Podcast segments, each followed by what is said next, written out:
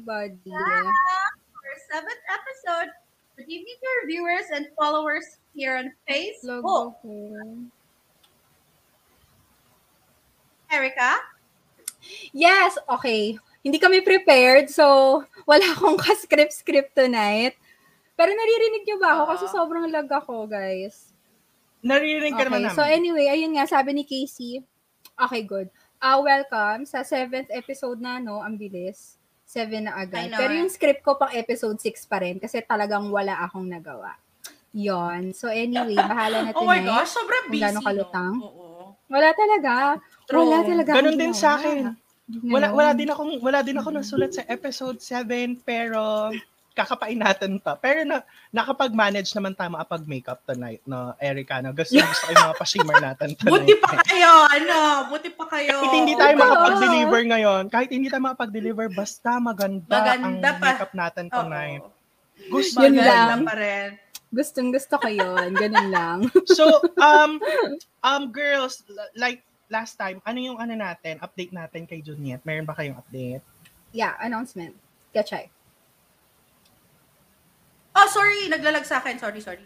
Um, oh, yeah, yeah, yeah. Um, like, uh, last week, we are still asking for your continuous prayer for Juniet's um, condition, um, for his complete um, full and full healing. Um, we are also knocking on your good heart again. If you want to donate, we're going to flash the details on the screen now.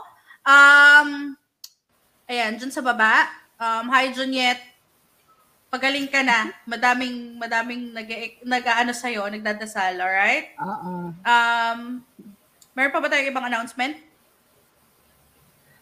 Ah, wala pa akong nakukuha ang ibang announcement. Wala, wala tayong ganun ngayon. Wala, as, as, as in talagang talaga. super busy tayo. la- Yes. Um, Sobra. wala pa naman bukod sa pag bu- bukod sa pagka sobrang busy. But next week, ay, on the 15th, October 15th pala, magla-launch kami ng product, yung Coffee Box namin. So, yan guys. Excited ako. Super, excited super ako. Excited! Nauna yung order ko, di pa pala Wait. naglo-launch. Wait lang, wait lang. Ipapakita Oo ko pala yung ano, yung sample bottle namin. Sige nga. Tumo, Ah, dapat, diba? dapat- Baklang-bakla. Dapat pinadalhan mo na kami Nag-ayos ako, Casey. nag-ayos ako ng Coco for this. I know. Para maganda sa camera, no? Yung pala Hindi ka yun. prepared Yes. Tonight. Yan. Oh, so, Oo. yan. On the 15th, maglo-launch kami. We have five flavors. So, yan. Yun, yun lang, girls. Congrats. Oh, dapat talaga magpapadala ako ngayon. Pero super busy talaga. Hindi ko alam na ganun pala yung feeling na mag, ano, no, mag self-manage kapag wala kang sariling team. Kapagod. Sana makaabot dito, nakaka-lurky. papadala kita, papadala kita ng mga pictures. Ang Iba-ibang Pictures flavor pa. Oh, Iba-ibang ang mahal flavor kasi pa. ng shipping fee, ma. I know! Nakaka-lurky. Wala akong tubig, naingit ako sa tubig mo. I'm sorry. Okay, so tonight, ano bang ano natin? Ah, meron tayong ano, Hindi ba, pa-disclaimer, recap muna? pa-recap dyan? Oo. Oo, Recap. Erika? Ayoko na pala. Wala talaga ako sa hulog. Oh my God. Diyos ko. My God. Okay, Naiintindihan namin, recap. naiintindihan namin. Okay, recap. Ano ba? Yung last episode ng pinag-usapan, ano ba yun? Relationship status, no? Yung defining relationship status. So, ex si Casey naman, kahit i-define, malinaw na yun. Ikaw, Louie, nalinawan ka ba until now? Oo, malinaw pa rin sa akin. And pinaka-paborito ko pa rin yung sugar relationship. I know. Ayun pa rin ang Sugar. status mo ngayon. Or naghahanap ka Oo, pa rin. ganon. Naghahanap pa rin ako. Kaya kung ano, willing po ako. Good Gusto niyo luck. po yung pabangs ko tonight. Tinawag mo yung, yung guest natin last time? Ay, oo. Para Oo ano, nga, si ano, Pinaay. si, si Christian. Mm, para Ayan, so- Ay, oo, ano si. Christian. Correct. So, Diba? um, meron tayong disclaimer, Erica. Kanina pa yun. Wala na tayo sa script talaga. Ay, wala na ba? Sorry. Hindi mo kaya sinabi yung disclaimer! Recap ka kaya kagad. Eh kasi Ah. dapat before announcement yon. Tingnan mo. Ano, Ah. Ay, oo nga. At tatanong Hindi. wala tong kwento kausap So- tonight. Sorry, sorry, Eka, kasi na-miss ko kasi yung mga, ano yung mga lagi mong pa, paano dyan, yung mga, sa mga pa-V dyan, yung mga ganun, mga ganun, ano mo. Hoy, Wala. nasa na yung mga keyboard warriors natin? Nawawala ka, Nakaka-lurky. hindi ko alam Hi, kung nasan Dennis! sila. Lahat, ko lahat, lahat, naman. lahat ba kayo nag-away-away na dahil sa politics ngayon? Ba't wala na tayong mag... Oo. wala na tayong wala na kaming viewers? Na mga ano. Grabe, asa na yung ano? Uy, nasa na kayo, Asa yung keyboard warriors? Ano no? Kasi Mm-mm. sa kanila tayo kukuha ng questions eh, kaya mabuhay kayo, my God. Ayan, dumami naman sila. Ano, medyo na-push naman from 8 kanina. Ang tagal na kayo. dumami. Uy, magtanong kayo kasi hindi Hi, kami Jonas! Hi, Jonas. Hi, Oo nga. Dennis. Ayun, Oo. buti naman, akabal, umabot ka pa, umabot ka, hindi ka late in fairness, ikaw ang unang dumating. Mm-mm. Gusto ko yung yung badge ni Ajen na top fan. Oo, mer- nasaan yung badge? Meron? Meron siyang badge, top fan. Oo. Meron siyang oo. badge. Oo, sa comment, meron, meron siyang badge. Hoy, Ang saya. mag-ano ka naman. So, so hindi pala tayo yung gumagawa nun. Iba pala yung, ah, automatic pala siya. I think automatic siya from Facebook. Oo. Akala ko- Kapag ka, parati ka nag-view mamimili. tapos comment. Ang taray. Hindi. Alam na alam ko sino yung mga supportive yun. friends natin. Bongga. So, Oo. ano ba talaga yung episode natin for tonight, mga moms? Ah, sige. Oo nga. Na. Medyo exciting ta. Medyo exciting. Oo, at Exciting, no? Oo. Exciting yung topic tonight. Ano, Mm-mm. money or Naglalag ako. Ako din, pare-pareho tayo. Sumasabay Money sa Money or or passion? passion? Mm-mm. kayo, ano ba sa inyo, bago natin ipakilala yung ano natin, yung listener natin, ay, yung guest natin for tonight. Ikaw, Ah, Eka. Um, dun sa mga ano, dun sa mga viewers din natin. Passion. Oo.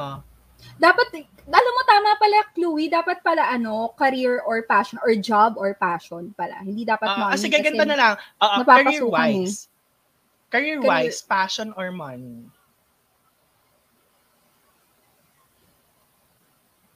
Passion. Pa- hindi, Passion passion ka. kasi napapasukan ng pera eh. mm Ako medyo happy naman ako ngayon. So, Yun I would eh, say oo. passion. Ah, ikaw, Mhm. Ketchay, passion or money, career-wise? Um, it depends on the situation. In my situation now, I'm after for the money. I can't really do my passion kasi ang daming restrictions, especially um dito, ang hirap, ang hirap pag nasa ibang bansa ka. So, you have to think of your bills first before before anything else. Kasi alam mo yung kahit gusto kong gawin yung passion ko ngayon, hindi ko siya magawa. So, pero ang bigat lang talaga po, ang bigat lang talaga sa loob na gigising ka sa isang araw na na nilook forward mo na yung pag-uwi. Alam mo Oh, yun? yeah. Alam mo yung ganong Yeah. feeling? Ang Oo. bigat-bigat sa pakiramdam. Mhm. Pero Mhm. iisipin mo na lang, shit, may bills akong kailangan bayaran. Shit, kailangan ko ng pera. Kailangan ko ng pampalaser. Mga ganun. Ang dami mo na responsibilidad ngayon. Oh, so, kailangan mo talaga na... Meron Oo. tayong, ano dito, may nag-comment, sabi ni Jonas, um, money. Ayan yung passion ko ngayon. Gusto ko yun. yan. Gusto ko yung ganong ko din. Naman, tama naman. Totoo naman. Totoo naman. Oo. Mm-mm. Totoo naman. Money, money, Oo. money. Oo. parang kahit ako din naman. Diba? Parang Parang, marami nagsasagot tayo lahat mga kailangan natin. Oo, kailangan natin ng pera. Oh my gosh, kailangan natin ng pera ngayon. Parang pag, ah, pa, So, kasi kailangan pag sinabi mong, pag hanggang ngayon, tapos Pero- very ideal ka pa, ay yung passion, very ideal yung tingin mo sa buhay. Which is, Oo. Oo. Hindi, eh, ting- tingin ko depende sa situation ng tao. Kasi kunyari ako, kung career-wise, Exactly. kung sa career naman kasi, wala akong money sa career ko ngayon. Sa passion ako may pera eh. So, Mm. kaya ako pipiliin Oo, yung it passion dep- ngayon. Oo, it depends. It depends talaga sa, sa, sa ano nga, doon nga sa situation. Kasi ah, may mga bagay na, katulad ko before, nung nasa Pilipinas ako, I'm doing what I love. Uh, but I'm not well compensated. You know what I mean? Yung parang 10 hours kang wala sa bahay mo, pero, I mean, 10, 12 hours kang wala sa bahay mo, 8 hours lang talaga yung pasok mo. Pero yung traffic, eh, nakakaloka, 2 hours pa punta, 2 hours pa uwi. Alam mo yung ganon. Pero masaya ka sa ginagawa mo, kahit kahit Yeah. pagod na pagod ka na, kahit nagrarant ka everyday sa stress sa trabaho mo, pero masaya ka sa ginagawa mo. Unlike before ngayon, na-compare ko siya ngayon na hindi ako ganun ka-stress sa work. Physically pagod, oo, kasi alam mo yung may mga bata talagang gusto kong tirisin. By the way, guys, uh, I'm doing um, childcare jobs now. Childcare educator na ako ngayon. Um, nag-change ako ng career ko. Kung kilala niyo po So- ang pag-uugali ni Ketchay, ano, Hindi parang wala- tatagal malayo sa sa kanya yan. mag-alaga ng bata. Oo. Hindi ko alam kung paano ka Parang nakatagal na hindi mo sinusuntok o sinisipa yung mga bata dyan sa childcare. Malapit Oo. na, girl. As in, malapit na. As in, may mga times talaga na yung mga bata, parang pag sinabi mong, um, don't do it, stop. Alam mo yung titignan ka pa nila, tapos, di, alam mo yung, mang iinis pa, yung parang gusto mo na lang sapakin. pero hindi pwede. alam mo yun, pero, ang hirap, ang hirap ng ano, ang hirap nung papasok ka, yun nga, papasok ka everyday na parang look forward ka na to to go home. Alam mo yun? Speaking of, ang aga ng pasok ko bukas. ang aga ng shift ko bukas. So, pero yun, wala, wala akong choice ngayon. Ang dami kasi, ang dami kong restrictions ngayon. So, um, right now, I'm after for the money. Ayun. Which is okay naman, totally fine, wala namang problema Eh, doon. eto, may tanong. May tanong. Ano? Pa- pareho din ba yung money or passion sa... Ay, sorry, gutom na nga rin ako eh. Or Oo. ano, pareho ba siya sa compensation or convenience? Para sa inyo. Ano ulit? Sorry? Si money or passion ba, similar din siya kung ang tatanong mo is compensation or convenience? Compensation versus convenience. Ako, for me, ano, actually, ano, medyo baliktad eh. Kasi, si, ko- si compensation, nagiging convenient siya, kaya yun yung pinipili natin. Mhm. I mean, Totoo. 'di ba? 'Di ba tama? Yeah. I mean, kaya Swer- kaya siya swerte ka convenient na eh. lang. Swerte Yeah, ka na lang kung ang pinupursue mong career, yun nag enjoy ka, plus mayroon Mhm. kang well compensated ka. So, yun nga. yun talaga yon. Mm-mm. Pero yeah, mo, dito naman sa Philippines naman parang kaya mala, maraming marami tayong mga nag-abroad, nag-work abroad kasi ano talaga siya, uh, um, hindi ka talaga well compensated sa trabaho mo kahit ano, Yeah. parang kulang pa rin. Yeah. So, Mm-mm. Oo. kasi kung makikita mo, tulad ko, nung nag-umalis ako, parang same din nung ginagawa ko sa Philippines, same din nung stress level, or medyo minsan mas slightly na ano, na mas ma- mas mabigat sa ibang bansa. But, pagdating ng sahod time, super happy ka naman eh. Parang lahat ng, nga, ayun. lahat, Oo. after mo makuha Lahat nawawala, yung, ano, nawawala lahat, lahat ng pagod mo. Hello. May, may Oo. makabili ka lang ng bagong bag, bagong shoes. Okay na yung, bayad na yung pagod mo, diba? So, dito sa Philippines, medyo hindi ka. Nahiya yung bagong bagat, bagong shoes. Ako kasi titawa lang kaligayahan Ay, ko. sorry. Ah, eh, di ba parang ganon? So, parang, Oo. Diba? Oo. Ano nga eh, kasi recently, kaka-hire lang sa akin like last month, di ba? So, nag-start Mhm. ako. Tapos, after week, kasi every fortnight yung pay. So, um, I think pumasok ako sa last week na cut, off, pero one week pa lang ako nagsa-start nag-work. So, nung nakita ko yung payslip ko, parang ako, ay, ang saya. May pera ako. Pero parang, nag-work lang ako for like, for like 16 hours. Pero yung, yung kinita ko, parang, ay, ang saya pala. Alam mo yun, pero naubos ko siya in one day. ah, diba? Yung mga ganong bagay. Oo, oo, oo, masaya. Masaya pag nakikita mo na yung pay mo, pero yung pag papunta ka pa lang doon, gusto mo umuwi. Hindi. Correct. Oo. Correct. Mm-mm. So, ayun na nga mga moms, for tonight, pag-uusapan pa natin yan. Pag, ay, hindi pala pag-uusapan, pag-chismisan pa natin yan in details. Pero, in the meantime, Correct. ipakilala muna natin yung ano natin, nahugot natin na um, Nahugot natin. Oh, Nag-guest thank you naman tonight. at nagpahata ka sa Oo. amin. Oo. At saka, ano nga ba, mas importante kung yung passion Oo. mo or yung money, correct. diba? So, tatanungin natin So- siya kung anong mas prefer na ngayon. So, ipakilala na niya na siya kung bakit. So, pasok ka na, girl. Pasok ka na, Lindsay. Hindi naman Uy, wala papasok. ba na nung... Peace. Ikaw, Ha? Eka, ikaw, pakilala mo muna. Ay, ako ba? Ah, wala pa ba? Okay, oh Di ba, Diba? Wala mo talaga yung- di ba, yung pakilala mo script. madla, ah, ganyan. Wala talaga tayong Oo. sinusunod. ah. Mm-mm. Hindi, ito, I, I mean, long time ko naman na siyang kilala. And ano to, parang kapatid ko na talaga. As in, As super in, parang oo. baby And how sister how do we know her again? Um, ano siya, girlfriend ng kapatid ng ex ko. Kaya, Hmm. naging close kami doon. Oo. Until now, buti na ano yung connection, hindi nasunog, 'di ba? Gusto niyo yun? Delivery ako ng si donut. girl. Sorry. Ang saya, donut. Sige. Ah, sige, Pasok pasok, na. pasok na natin siya. Hello. Pasok siya. Hi! Hello! Good evening to all of you. Hi, good evening. Ang pretty-pretty ni Ate Isay. Ano? Pretty talaga yan. Thank you. Maliit ng face. So, may mga naka-ready ba tayong questions kay, ano, kay Isay? Merong Since hindi konti. tayo preparada. Meron ko. Uy, nahugot ng sobrang slide. Okay, Oo. hindi. Ang tanong muna namin, so Isay, ah, ah, ano yung profession mo ngayon? Oh, what's your Ah, okay. So, yung profession ko ngayon since pandemic and hindi ko na-pursue talaga kung ano yung title ko, nakakatawa. Parang valid ID na lang kasi lisensya ko ngayon eh. kwento mo kung ano yung So, ano, yun nga. profession yun- and ginagawa mo now. Yeah. Well, ano, nung college, parang job interview. well, nung college, yeah, yung college, um, I took uh, bachelor's in psychology and then right after graduation, nag-licensure exam ako. Tapos, super lucky na one take lang and then registered psychometrician na ako. And then, Taray. Ano yun? ano, um, Registered? psychometrician. Hanggang Tapos, Metro. Paano ini-scan yun? Hello. Wait lang, wait lang.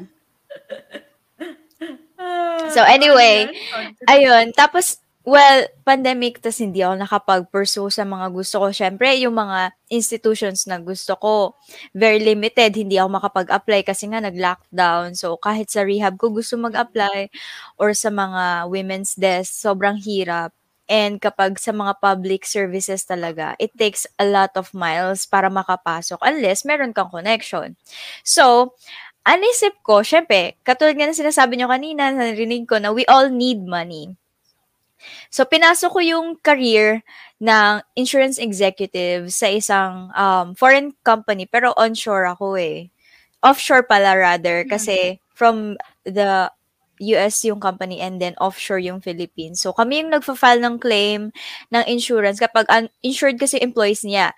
Pasok din yun sa sinabi ni Ate Erica na very well compensated yung mga employees abroad. So, dun ko din na-realize, dun pumasok sa isip ko na parang, hin- nothing about politics, pero hindi nga very well compensated ang mga employees sa Philippines. Kasi, nakita ko kung gaano kaganda yung compensation ng mga employees sa US. Like, magfa-file sila ng claim kasi may back pain sila. So, um, pwede sila magpumunta ng chiropractor tapos covered yun ng insurance ng company. So, yun yung, yung coverage ng trabaho ko ngayon. So, parang na-realize ko na parang, kung kaya nila ibigay yung ganong klaseng compensation at pag-aalaga sa employee, bakit parang hindi natin, like, pwede makamit? Unlike, nandito tayo sa Philippines, di ba? Parang, we deserve better. And, yeah, yun. So, yun. Um, yun yung ginagawa ko ngayon. Insurance ex- executive ako. And on the other side, my passion naman is I'm a hair and makeup artist. Ay, bongga. Kasama mo ba si Ah, kaya Christian? friends kayo ni Christian. Yes, colleague kami ni Oo. Christian. Nagko-connect Same kami ng kayo, plug. ang bongga. Mm-mm. Ay, ang bongga niyan. Ang bongga niyan. So, So, pwede mo rin mga, ayusin mga, si ande, mga artista, oo, mga artista, hair and makeup siya, ate girl. Yes. Ano ang tawag dito? Ah, same din kay Christian, mga artista din yung hinahandle mo? Well, si Christian kasi nagbibuild na siya ng career niya. So, kailangan ah, mga artist yung ayusan niya. Pero sa hair and makeup industry, mas maraming pera kapag underground. Sa mga wedding, sa mga Ah, oo, debut. sa bagay. oo. Kasi mga package-package yun. Yeah. Tapos, Ah, pero so, so naman, yun yung minamarket mo. yun yung market ko. Pero naman, yung career naman kasi na ginagawa ni Christian ngayon is, ano to eh, long-term investment to. Kasi once pag nag-invest ka sa mga kilalang artist at naging hairstylist ka niya, magandang portfolio siya. So parang, anong credibility mo? You don't have to show any certificate of uh, hair and makeup. Papakita mo, portfolio ko. Ito yung ginagawa ko. Ganyan. Kapag sa art kasi more on portfolio eh. You don't need certificates and Yeah. stuff. True, true. Totoo. Pero ang mahal ng investment sa makeup. Oh my gosh. Ang mahal ng makeup Oo. mo Oo. Tama. Mm-mm. Ang mahal Well, ng makeup. Mahal, Foundation pa mahal lang. talaga. Mm-mm.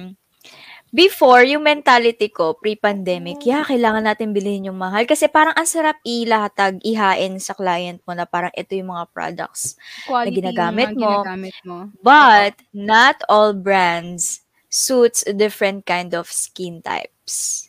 So, kahit Yeah. sabihin mo pang Tom Ford yan, kahit sabihin mo pang Laura yan, kahit sabihin mong Chanel yan, kung yung balat ng client mo is nagbe-break up, so, maganda lang siya sa mga balat nila. Heart, mag- kasi syempre, oh my God, very Namin, invested sila sa ganyan. skin nila eh. So, Mm. um, na-realize ko na pre-pandemic, hindi, hindi, ano, um, luxurious life, ganyan-ganyan. Pero nung nag-pandemic, ang dami ko na-realize na hindi lahat ng brand is maganda. Hindi rin lahat ng advocacy mo fit dun sa brand na yun. Kasi nag, nung mag-pandemic, nag-animal cruelty-free na products ako. Tapos, na-realize ko na buong makeup kit ko, lahat sila, um, siguro mga 70 to 80% nagtitest sa animals. So, parang sabi ko, okay, ito na yung pinaka-last batches na Ay. brand na parang gusto ko i-purchase. And then, right after that, kung magre-refill man ako ng product, gusto ko, um, animal cruelty-free siya. So, yun. Ay. Mhm. Nakakalurky. Pero, yung ginagawa mo ngayon, that's your passion. Makeup, tama? Medyo naglalag na ano kasi ako yan. kanina. Oo. Ay, Yeah, ang saya per- naman. At least you Mm-mm, enjoy, Pero na-pause enjoy what you're doing. Ha? Well, I, I'm sorry, sorry. Can you repeat the question, please? May question ba ako? Hindi, pero at least Okay. ano, pero at least, hindi, Ay. I was saying, pero at least, ano, Ayoko na. no, nag-enjoy ka sa ginagawa mo, sabi ko. Ako? Sorry kasi nawala nawala si Isay kasi nag-message ako nag-private. Oo. Nag, Sorry. Kasi ka, Sorry na, sorry na. ayun. Mm. So, yeah, oo, nung since college, nag-start ako mag-apprenticeship. Wala talaga akong hindi ako nag-aral ng makeup, ganyan-ganyan.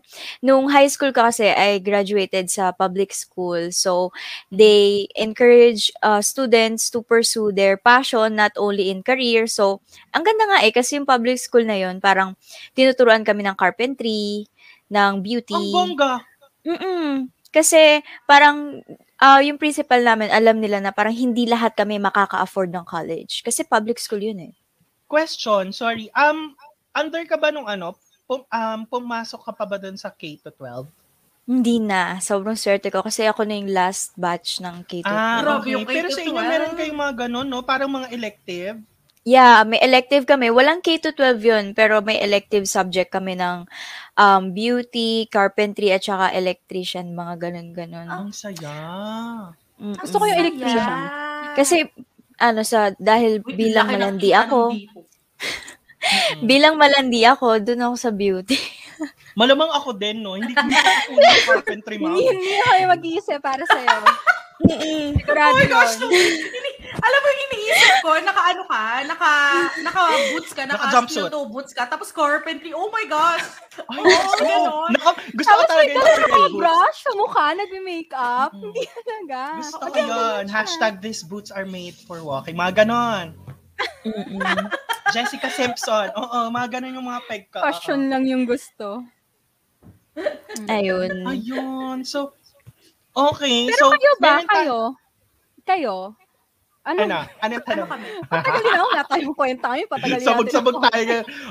yung, yung isa, yung isa, pagod stress, ang daming inaasikasong paperwork. Si isa 5 a.m. natutulog. Tapos si isa meron, tapos ako meron ng inaasikasong pa, palabas na business. So, ano yung question mo ulit? Oo.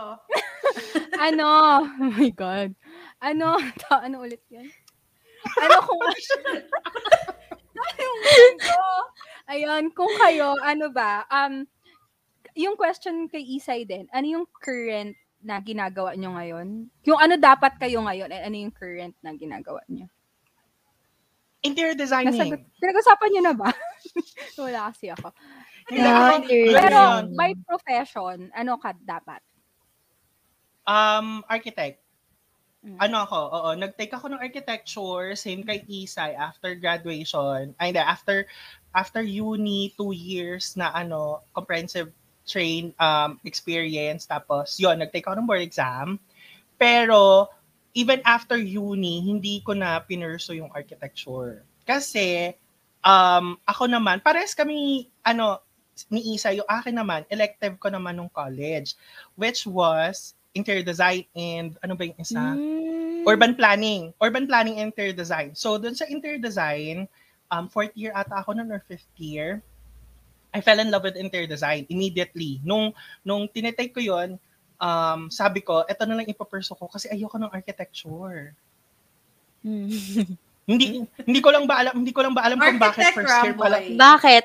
Bakit ayaw mo ng architecture? Di ba may mga ganong tao na parang magte-take sila ng bachelor's degree nila? Kasi parang Ah. that time, sa tingin nila, yun yung sa kanila, di ba?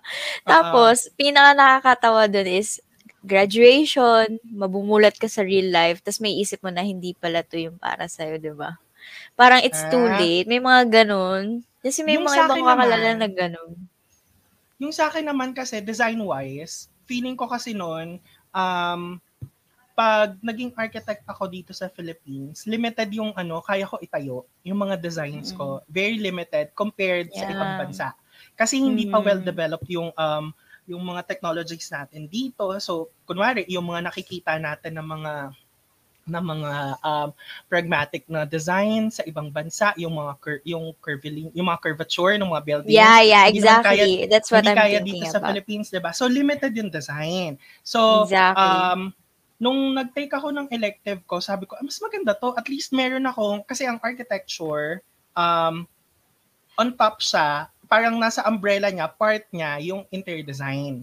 So, nung- Mm. Yun, sabi ko, at least meron akong ano, meron akong isang bagay na ano na pwede kong i um um parang i-master or ganon pagkadalubhasaan, parang ganon. At least yon magfo-focus lang ako sa isang sa isang side lang ng architecture. So, yun. And then luckily, um, after uni, marami mga tumanggap sa akin. Hindi ko alam kung bakit.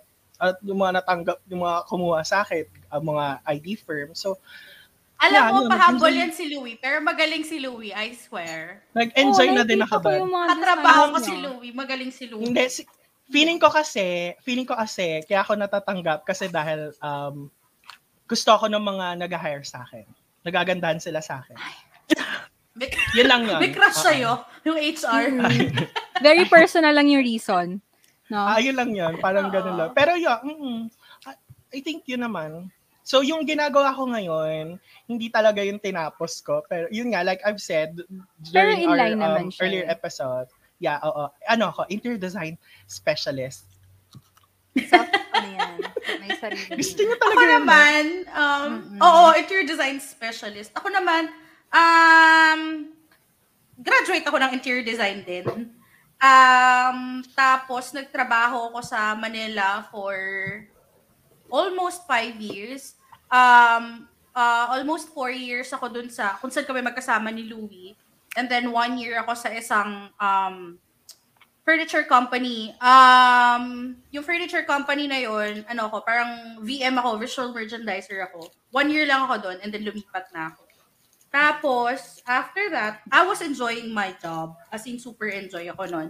Um, and then when I moved here, nag-aral ako ng building design. Natapos ko siya. I got my certificate uh, for two years. But uh, I didn't really pursue it because, um, as I've said, there's a lot of restrictions with my visa. Um, so, medyo limited talaga.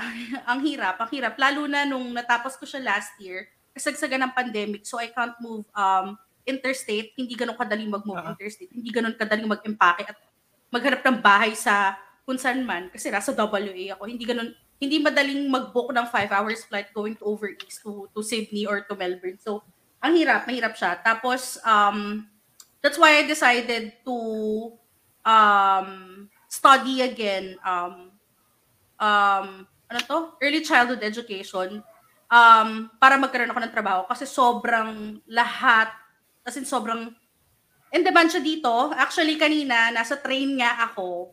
Um, meron tumawag sa akin. Um, he wants to hire me as a casual as well um, in one of the centers. So, parang ako, shit, I, I just got the job last month. Parang, ngayon, alam mo yung dating wala akong trabaho for two years na nandito ako. Nung nag-shift ako ng career, lahat sila pum- pumupunta sa akin. Pumu- Oo. alam mo yung Sobrang-sobrang ano, kaliwat kanan yung oh, oo, so, kaya sobrang saya ko. Oo, sobrang saya ko rin naman kaya wala wala wala rin naman akong wala na naman talaga akong marereklamo. Ang ano lang Mm. talaga, yung I wanna go back sa design.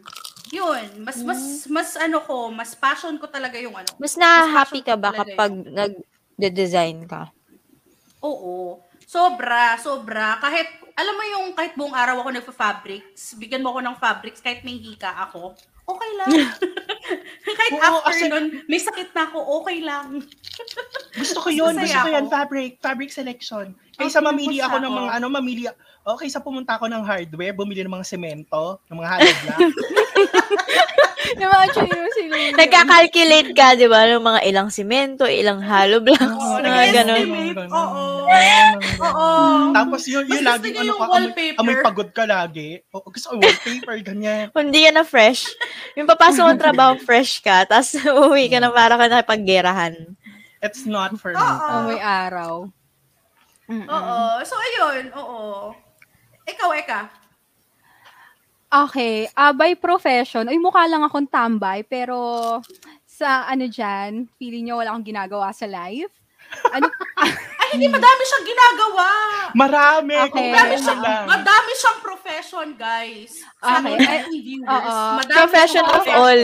Parang last. Actually, kung meron nga lang ano, all of the above, ganun siya. Oo, siya yun. Profession of all, ganun. de, pero seryoso, mukhang tambay, pero ano po ako, isa po akong licensed commercial pilot, hindi lang halata kasi malandi lang ako. Ganyan. Hindi naman masyado. May mas malandi pa. Grabe ka. Ano ka? Oo naman. May mga lumalandi ng pilot din. Charot. Ah, tapos, my God, guys, ano ba? Konting treno naman dyan.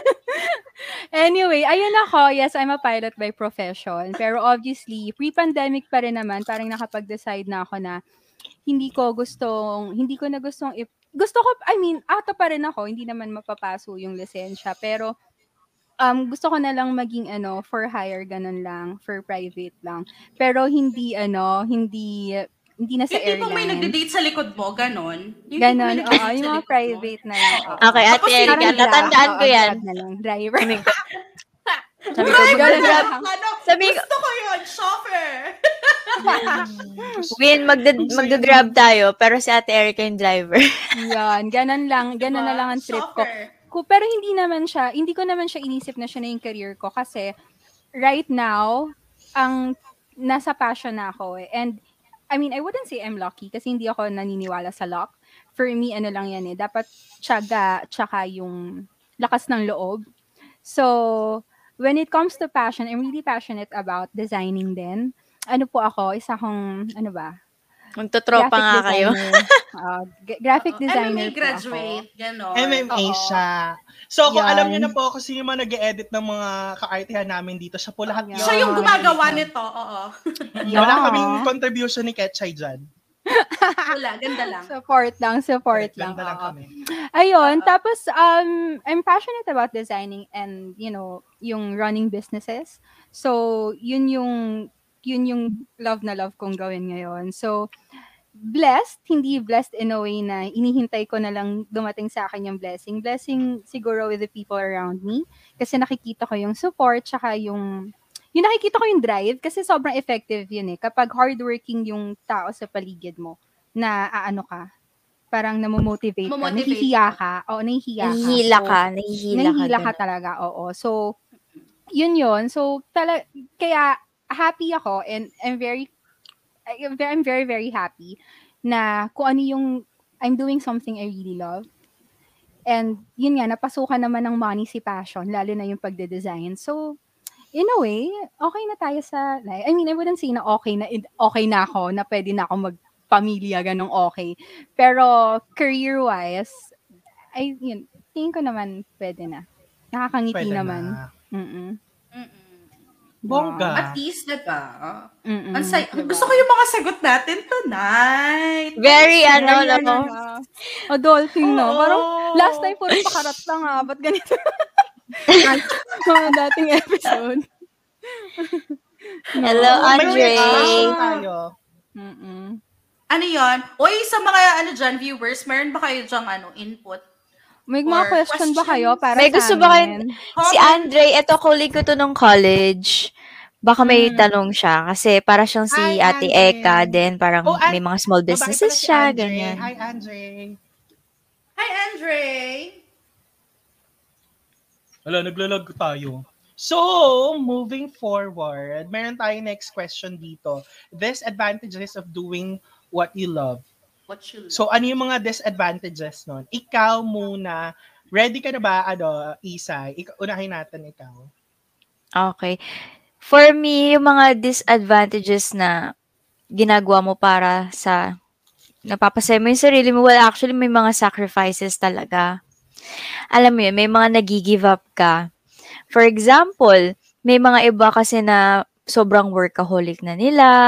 So, yung time for someone that they love, minsan, nag-give up din nila yon Nasa ko before, sobrang, nagiging, I don't know, I'll be really honest with you guys, nagiging slave talaga tayo ng income. I don't know why.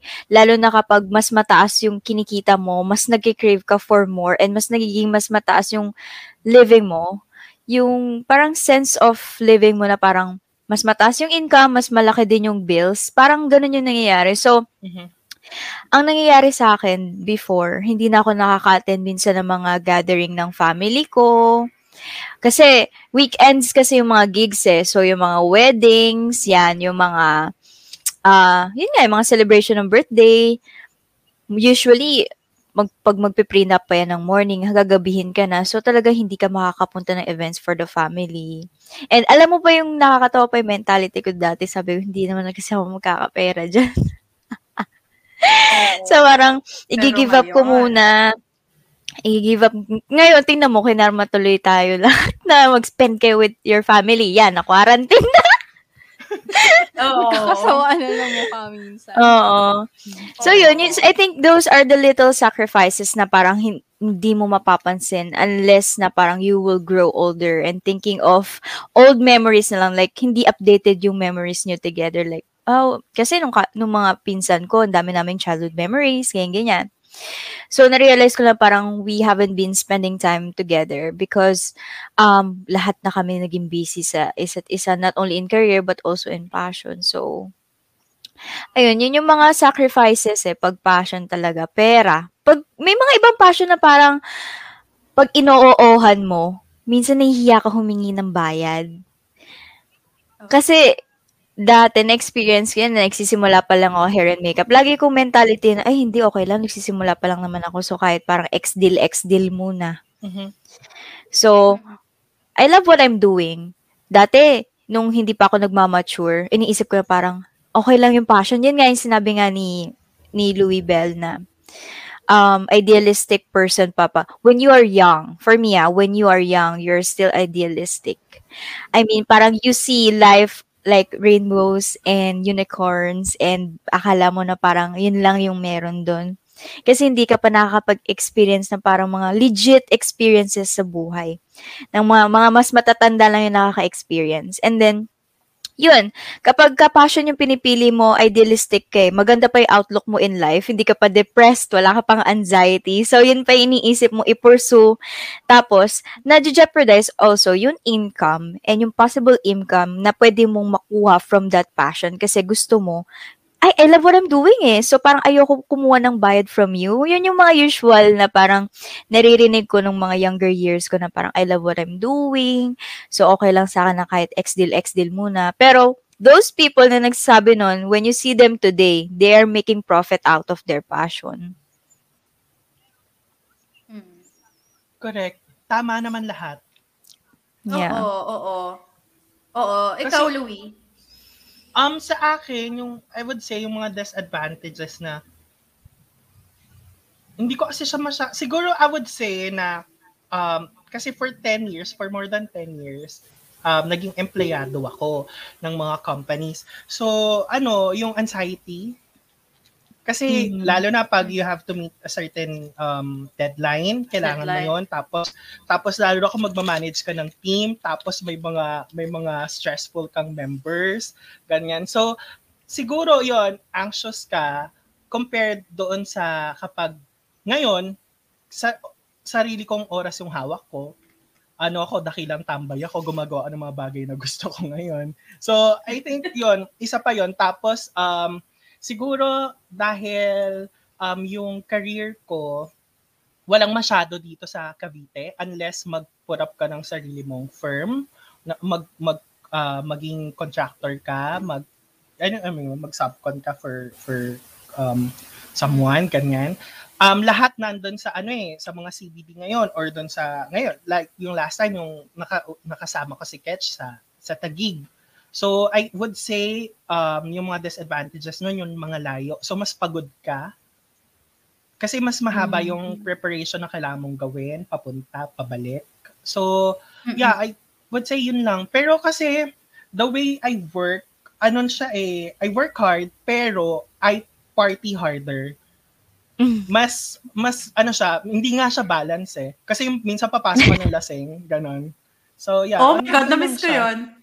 Oo, di ba nakakamiss yung mga ganon? Yung parang, yung parang Mm-mm. Monday Oo. night pa lang, Monday night uwi ka ng bahay mga alas 12, tapos gigising ka ng 6 or 7, ganyan. Tapos bangag-bangag ka papasok ng work, may meeting ka after. Ay, nako. I can relate so mga clients, much. mga ganyan. So, um, hindi ko siya na, ano, na disadvantage. I mean, um, bearable siya for me. Oo. Ikaw, Hetchay. Um, siguro yung disadvantages before, while I was still working um uh, sa isang design firm, um, siguro yung parang oo ka lang ng oo. No, no, not Mm-mm. really oo ka lang ng oo kasi hindi ko naman personality yung umuo ng umuo kasi kahit nga boss minsan, 'di ba? Tinatalo natin. We know. Ikaw na ikaw. Ikaw na ikaw. Nahiya ako bigla. Mm-mm. Anong tawag dito? talaga. Um, siguro yung disadvantages nun, yung um, mental health.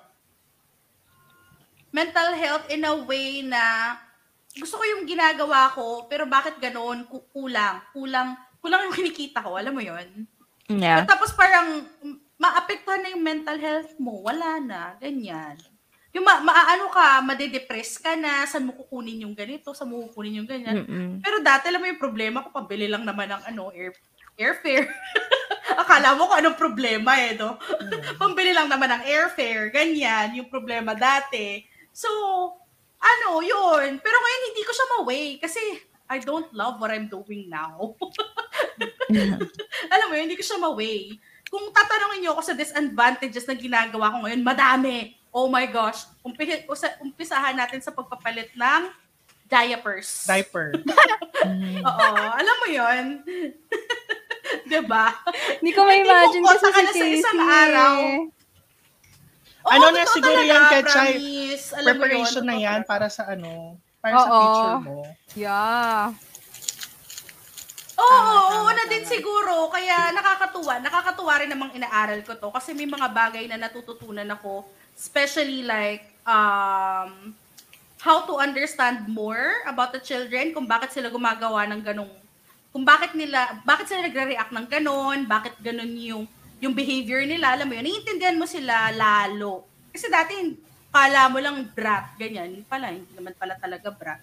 Alam mo yung pinagdadaanan, ano, mga ganon masaya, masaya naman kasi bagong ano, um, masayang experience siya, bagong, bagong, ano siya, bagong learning sa akin. Ayun. Ako na pala yung Okay, next may- question. Oh, wait. Eh, merong may message dito si Andre. Total, tinanong Ano natin yun? siya. Um, how do you handle pressure, especially in our age bracket? Ano bang age bracket mo, Andre? Parang parehas ata tayo, 22. Yeah. Hindi lang, 20, 24, 25. Pare-pareho lang tayo, guys. Uh, and, uh, we're, we're under the same bra- age bracket, no? So, Yeah. how do you handle pressure?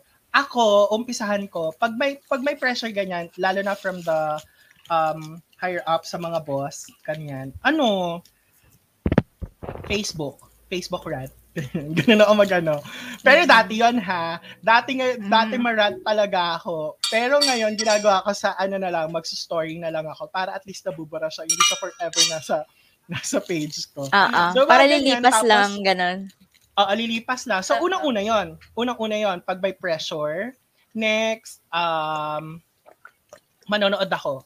Naging ano ko na yon naging escape ko na yon ma- mag, ano ako, mag-serious bench ako. Until now, dala-dala ko yon Kahit pumasok ako ng puyat, nakakapag-serious bench ako. Um, Tapos, um, lastly, inom. After yan, o tara, Ketch, two bots, mga ganyan. Si Ketch ganun din eh. Ikaw, ikaw, sorry, Ketch, inunahan kita. Ikaw, ano yung ano, how do you handle pressure? Inom, alam niyo naman yun, di ba? Alas 4 pala ng hapon. Guys, let's drink. Hoyo! na ano yan? Kahit nasa opisina pa ako, ba- bakit? Hindi pa ako out. Oo, yung magkatabi lang tayo ng building. Mati kay Para Ketch sa siya yung ano, yung two bots. Oo. Oh, alam mo, basta pag ano ako, dalawa lang yan. Parang Pag di totoo yung two bagay.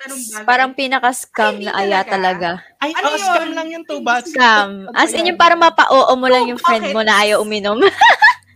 Oo. Hindi, lalo- lalo na kasi kapag- nagsabi na wala akong pera, hindi, sagot ko na, halika na. Oo. Nagkakaroon ng pera, no, pag namin, ganyan.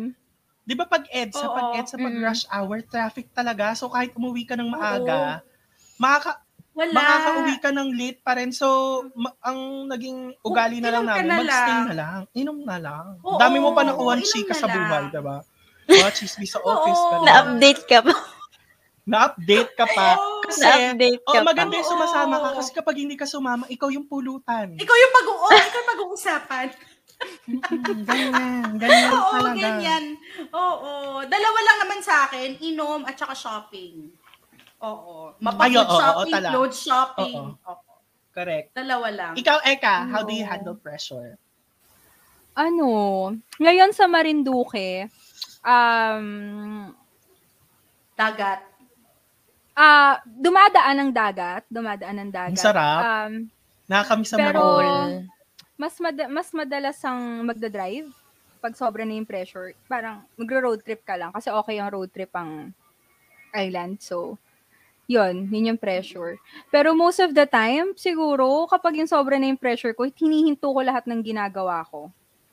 Tapos, in, higa. Tigil ko lang. Mm, hindi na, ah, hindi naman. Pero ano, wala, parang gusto ko lang nang nakaupo ka lang. Tapos parang isipin mo, tang ina, tama pa ba to? Parang ganun. O parang ganun ka na lang. self-reflect ka, no? Parang, teka lang, parang hindi na to tama. Oo. Ikaw, Isay. Oo, ikaw, Isay. Ano, um, before ako na operahan, nag-gym talaga ako. Doon kami Ano na-operahan nagkakalala. sa'yo? Ah, tinanggal yung appendix ko. Ah, okay. So, parang open surgery siya. So, before that, nag-gym ako. So, Bakit ka nag-gym? Ay, sa galit ako, no? Ay, sobrang Naka-pressure ka, nag-gym Parang ka. noon yan. tas ano, Kanya-kanya, ano? Kasi ako pag pressure kain. Oo. Well, actually. Oh. You can hit those- God. maganda, maganda yun. Body Mahihit mo yung dalawa goals. yun kapag nag-gym ka kasi kailangan, ano ha, like, i-forget nyo yung mga stigma na parang kapag nag-workout ka, kailangan mong bawasan yung kinakain mo. It's more of parang car- calorie deficit lang. You can still eat those, promise. Naniniwala ako sa intermittent fasting pala, by the way. Anyway, so yun. Ah, nawawala yung pressure ko or bu- burnout ko Sorry. for like um mag-gym ako. Katulad nung ah, nag ano ko may may single face tayo. So doon ko nakilala yung boyfriend ko ngayon sa gym. So sa workout workout ganyan ganyan. So kapag ah, Oo, pwede niyo makilala yung mga ano, future niyo sa gym, char. Anyway, um, yun, nag-workout ako. Kasi maraming ano eh, pag nag-workout, di ba parang ang bigat, ganyan, tapos parang magagalit ka. Lahat ng galit mo, pwede mo siyang ibuhos sa bigat. Alam mo yun, parang dun ka na rin nag re-recalculate na mga choices mo in life, kung ano pa ba yung mga tamang desisyon. So, tama rin yung, I agree din sa sinabi ni Ate Erica na parang, when you fe- feel like na burn out ka na, stop. Hands off desk. Tapos mag-relax ka. Gusto mo, kung gusto mo, like, pinaka-toxic na habit ko before is mag ako, ganun. Pero, um, nakakatulong din yung pag-gym para ma-stop yung mga ganong bad habits. Tapos, di ba may mga ibang tao na hindi nila alam kung anong gagawin nila kapag nape-pressure sila. Yung iba nagra-wrath. Yun nga, yung sinabi rin ni Kuya Louis Bell na nagra-rat siya on social media. We ha we all, we all have our own therapy session na pala to. Oo, oo, oo, correct, correct. Yan, Louis Bell. Tinawag niya akong kuya, oh. Tinawag na akong kuya. Hindi, carry lang yan. Oo. Yung bangs niya, tawagin mong kuya. Tapos naka-pink siya ngayon, kuya. Naka-press on nails ako. Comment. Hindi, carry lang yun. Carry lang. So, ayun nga, like, pause, think, isipin mo, pwede kang magmura, pwede kang, alam mo yun, kasi, ang pangat na i-criminalize mo para sa sarili mo na magmura and stuff, eh, kung ayun naman yung way of breathing or to, re- to, te- to release the tense, the pressure, do as you please. Kung gusto mo, pinakamagandang sinasabi ng mga therapist is kumuha ng pillow, tapos sum- sumigaw-sigaw ka doon, like, kung galit na galit ka talaga, sumigaw-sigaw ka doon sa pillow. So, Ibang, In- ibang panggamit ko sa pillow. pag sumisigaw ako, oo. Pag sumisig, oo, pag sumisigaw ako, pinapagamit din sa akin yung pillow. Hindi, oo, ano lang, um, na, na, ano ko lang. Para lang may Talaga pwede contribution hindi dun sa sisingit yung mga ganong ano eh, no? Ah, Bagay. Iba yung, iba yung, iba yung gamit niya ng mga pillows eh. Sa akin, iba din yung gamit. ayun. Wait lang. Nakakainis, bakit Um, nagigets ko? Dapat inosente ako. Oo nga, bakit nga? Parang dapat Mer- kunyari hindi ka nagigets. Pag ano ba kayo, kunwari pag na-pressure na ba kayo, kunwari, ganyan, sa career natin, sa pas, sa work, ganyan, try nyo ba din bang, ano, umiyak-iyak or umarte-arte kumanta-kanta sa, ano, sa shower? Sa CR, oo. Naliligo kayo sa CR. Ginagawa ko yan! Tapos kunwari parang meron akong drama-rama sa utak ko, sinasagot-sagot ko doon ko inaaway-away yung boss ko, ganyan. Mga ganon. Oo, ginagawa ko yun. Ginagawa ginagawa ko pag yun sa before. shower. Ah, parang after Oo. nun, after yung shower, lalo pag dad- nagdadamit na ako, inisip ko din, okay, yung mga yung mga gagawin ko pagdating ko na So, ganon, ganun yung ginagawa ko. Siguro, Ah, yun din yun, para ma-relieve yung, yung pressure. Y- yun yung ginagawa. Oo. Nasaan si ate mo, Erica? Naglag siya. Nag-live siya. Ay, okay, sige, sorry. Oo. Oh. Okay, moving on. Next question tayo. When can your passion turn into a job? Ikaw ba nag-isip ng tanong na to kay Chai? Oo. O sige, sagutin mo yan. Bakit may ba pa ganyan kang tanong?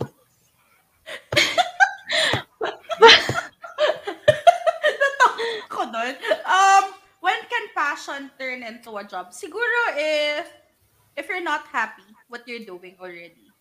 Um, parang job na siya for me. Kasi alam iba yung trabaho na passion mo.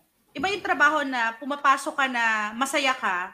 Hindi siya job for me eh. Um, ano siya, kasi nag enjoy ako. Pero kapag ka naging job na siya siguro, um, yun yung, hindi ka, hindi ka na masaya, hindi ka na, hindi, hindi, hindi, hindi mo na nasasatisfy yung sarili mo dun sa career na ginagawa mo. Siguro ganon. Ah, doon mo, doon mo ma-define na job? Ah, okay. Sige. Mm-mm. Okay, get. Mm-mm. I- ikaw, habang nag-iisip pa ako ng mga i-contribute ka, ikaw, Ikaw, Isay. ko sa'yo. When can passion turn into a job? Kasi kung i-define natin yung job, parang mayroon siyang daily routine, di ba? Kasi yung difference kasi ng job into passion, hawak mo yung oras mo sa passion. So, ma-feel mo na parang, Gusto i-train kita, gagawin kitang beauty queen. sana nga nabiyayaan ng height. Ay, hindi wala na palang height limit ngayon, no? Ayun yung Ah, lagi kong dinadahilan eh. Height ko, para lang makatanggihan. Anyway, so yun nga, nagiging nagiging job yung passion kapag nagkakaroon ka na ng daily routine na nakaka-burn out. For Yun. me. Exactly. Diba? Pagpagod Kasi- ka na. Oo, pag pagod na pagod ka, kasi no matter how paying, how high paying yung passion mo, at saka yung job mo, di ba? Kapag burnt out ka na, kapag bad trip ka na sa mga boss mo, wala, hindi mo may isip yung sahod mo, di ba? Parang gusto ko na mag-resign, gusto ko mag-resign, mga ganon. Mm. So, nagiging ganun yung feeling ng passion kapag wala ka ng freedom when it comes to your personal me time.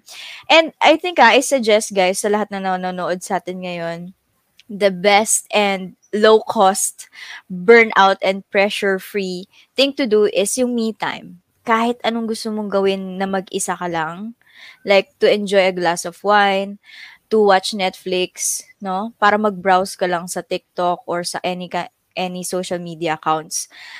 Yung mga me time, napaka-importante niyan. Dati, ah, hindi natin pinapa, pinapa-importantehan or pinapahalagahan Mhm. yung me time. Kasi, di ba, tight yung schedule natin eh. So, parang, ay, ngayon, ngayon ko nakikita yung beauty ng work from home kasi, yung instead na nagpre-prepare ka para mag-commute to your job, nagkakaroon ka ng me time and more time of relaxing and re- resting. To those people na nagkaroon ng privilege to work from home. Mm-mm. So, nagkakaroon ka lang ng um, feeling of responsibility ng working job kapag yung passion mo is parang hawak ka na sa leeg. For me, ha? Parang Oo, company type oo. na, ganun. Mm-mm. Ikaw, Louie. Narinig mo na yung mga sagot namin. Oo. Same answer. Thank you. Next question. Bobo pa rin. Wala pa rin maisip na ano. But kasi, siguro sa akin, yung, yung passion ko kasi, I always consider it, yung, yun nga, yung interior design, I always consider it as, ano, a job. Yun yung work ko kasi talaga eh. So, um, siguro doon na lang kapag hindi ko na siya nagugustuhan, kapag hindi ko na siya nagugustuhan, like, um, sobra-sobra na yung workload na binibigay sa akin. Minsan, Parang it's nangyari sa impossible akin to deliver na.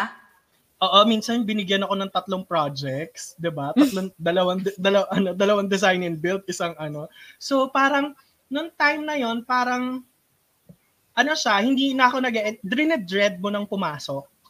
Kasi parang ano, paano ko makakapag-deliver ng ganito? Ang dami ko submetals, ganyan. Ang dami kong kailangang i-train na members.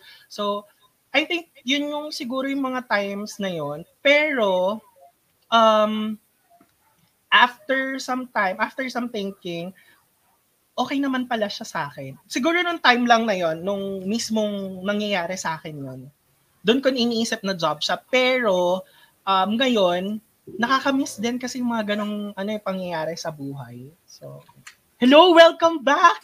Welcome, Welcome back, ma'am! mom! Anong na-miss ko? Oo. Sorry. Ba't na, nagdagdag ka ba ng Oo. pa-shamer mo? Wait lang. Sabi ng isang viewer, bumalik ka na daw ulit ng Marinduque. Nabasa ko. Sorry, no. Wala. Sino yun? Sabi ni Si Jaira, sabi ni Jaira, nasa Marinduque ka daw ba ulit? Sorry. Oh my God. Hindi kinaya ng internet. Ay, kasi- Ah, Oo, ganun ba? Oo, Yeah. nakakalurky. Okay, so, okay, next question. Saan na kayo? Ah, What okay. pressures you more, money or passion? Money ako, money. Ako Teka, din, money. Money. Oo. Money. Nakaka-pressure talaga ang money. So, Naging consistent. Iniisip, iniisip ko kasi kung yung the whole time na nag-uusap tayo, nagiging consistent ba ako sa mga sagot ko. Pero yeah, Oo. mm money. Money. Ako talaga. din money. Lalo na sa lalo na sa ano sa current situation ko ngayon. Grabe yung stress ko talaga. Grabe kasi, Grabe yung stress ko. um, unahan ko na kayo ba- bago bago kasi may manaisip na ako mamaya wala na akong maisip. sa akin money kasi habang tumatagal tayo, ah, habang tumatanda tayo, dumadami yung mga responsibilities natin sa buhay. 'Di ba? Ang dami nating mga kailangang asikasuhin, mga bills, kanyan. Um, yung savings mo pa, 'di ba? Tapos yung mga insurance mo pa, 'di ba? So ang dami, ang dami Lalaki talaga mo pa, kaila- charot. lalaki mo. Makeup mo pa, girl. Ang makeup mo, $30. Tapos, good for one month lang. Diba? So, parang, hindi masya. Grabe Oo, good for one foundation, Foundation pa lang yun, moms. Wala pa yung pa-shimmer mo. Another $30 ulit yun. Di ba? Saklap. Tapos, Correct. Ang oh, dugo. diba, yung mga br- yung mga brush mo pa, Diyos ko. 'Di ba? Ilan ilan ka no? Parang 300 ka per month, mga ganun. diba? Tapos yung magastos pa dyan, yung trend. Kapag may bagong trend na makeup, kailangan mo i-try yun. Correct, oo. Mga ganun. So, money talaga sa akin. Oo, Yeah. money. Money Sa'yo, talaga. Eka, money. Money din, syempre, katulad ni Louie, ang life goal ko lang naman, kaya ako nagtatrabaho ng sobra para maganda yung skin, para makapag-ipon ako, may pag-glass skin ako kay Belo. Yun lang yung goal ko. So, napipressure Correct, ako kasi, di kasi ba totoo? 30 na ako, hindi- tapos nakikita ka ko na yung wrinkles. My God. Hindi ka mukhang Botox. naging tahos kapag ang kilay mo ay nakaayos. Bago ko, bago ko ng na yun, hindi ko ka kilay kung ang kilay mo naka... Ay, paano pag walang kilay? paano pag wala ko kang ng kilay? paraan. Kailangan mo gawa ng paraan. Kailangan Hindi gawa ng paraan, girl. Oo. Hindi pwedeng wala. May Diba, mga tayo ng walang pera pero walang kilay, hindi tayo pwede lumabas ng bahay. Yun lang. At Kila sabi is pala, at drunk blush. Ayan. Yun, no? drunk blush. Sunburn blush. Ikaw, ikaw, Isay, what pressures you mo? Um, what pressures me more? Well, when I was younger, passion. Kasi naiingit ako sa, ay, gento na siya. Ay, gento na siya. So, Ay. nape-pressure ako kung ano yung career. Kung ano yung path na pipiliin ko. Kasi, syempre, when you are younger, you look up to people that who have high horse na eh. ba Yung parang, ay, gusto ko maging gento, ganyan, ganyan. But, kapag um, ang adulthood at middle life crisis hits you, ang totoo mo pala dapat pinoproblema is paano kumita ng pera.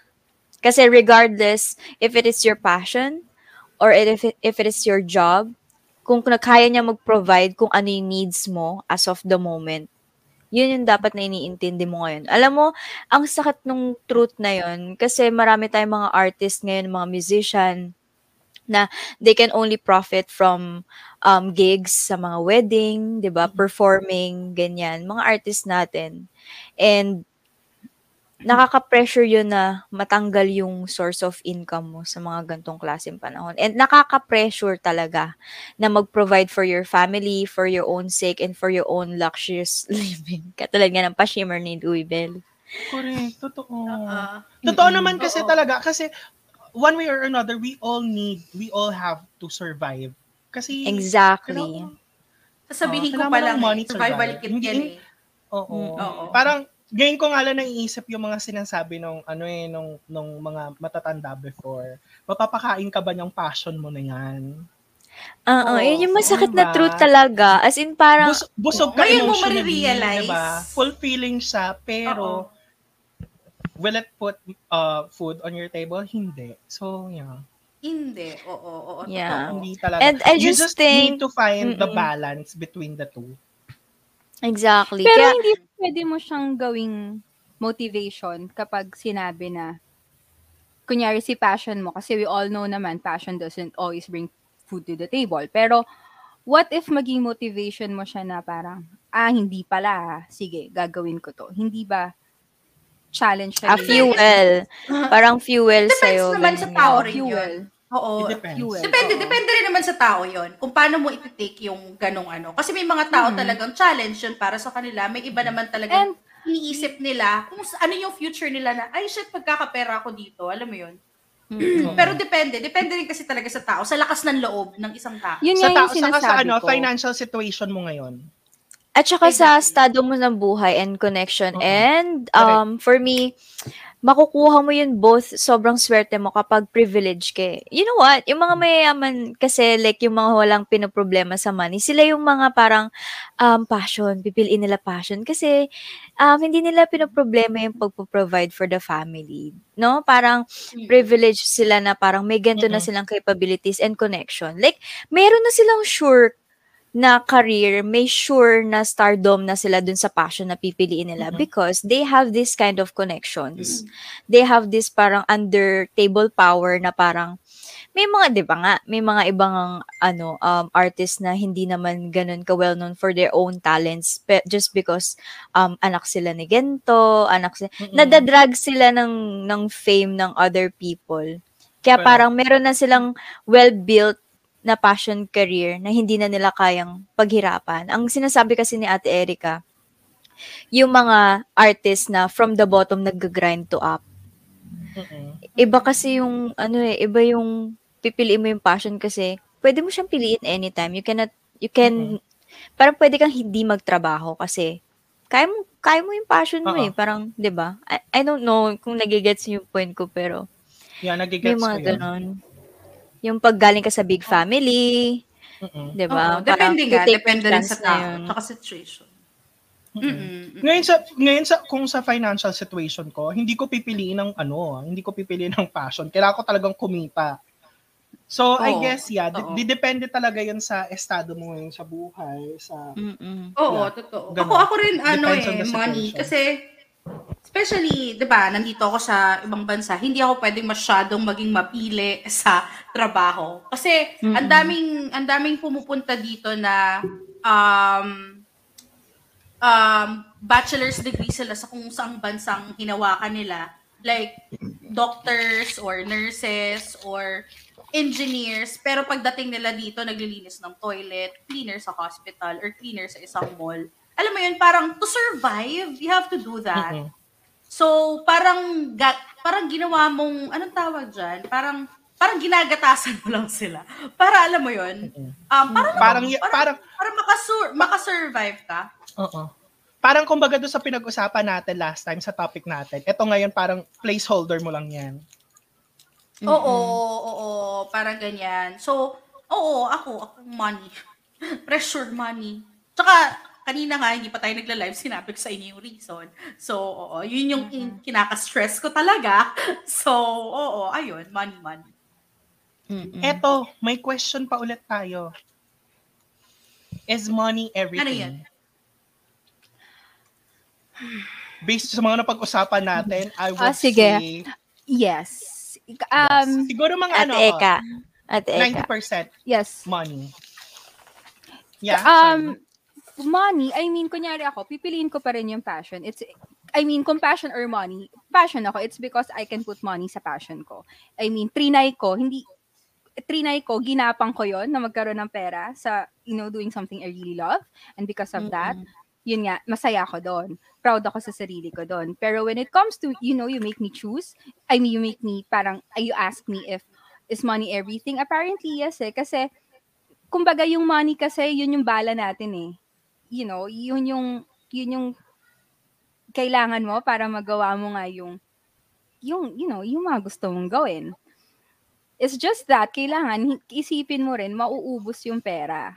Mm-mm. So, Mm-mm. hindi pwedeng nakatenga ka lang. Kailangan mong, alam mo yun, kailangan mong ingatan. Pero money wise, money pa rin. Pero use Money it talaga? naman. Mm-mm. Sabi nga, ito, sorry. Singit ko lang, sabi ni Dennis, money can't buy happiness. Lies. Tapos diba? totoo naman, totoo naman kasi talaga, parang, bakit, Oo naman. sina- bakit si, ang dami nagsasabi, money can't buy happiness. Eh, bakit pag sahod time, ang saya-saya natin? Kapag, Oo. kapag, kapag pumasok na sa account mo yung, yung, yung salary mo, ang saya-saya mo, diba? so, feeling, Oo. Pero alam mo, ah meron ako nabasa this morning, ano, um, Yeah. isang article about sa CEO ng Zoom. Ewan ko kung nabasa niyo na siya. Ano yun? Ba't may tricycle? sorry. Ka Sa'yo ba yun? Sa'yo pala yung, ano, this morning, nasa train ako, um, nabasa ko yung, yung, C- about sa CEO ng Zoom. Um, he was working in a company before, um, like, late 90s, mga 97, ganyan.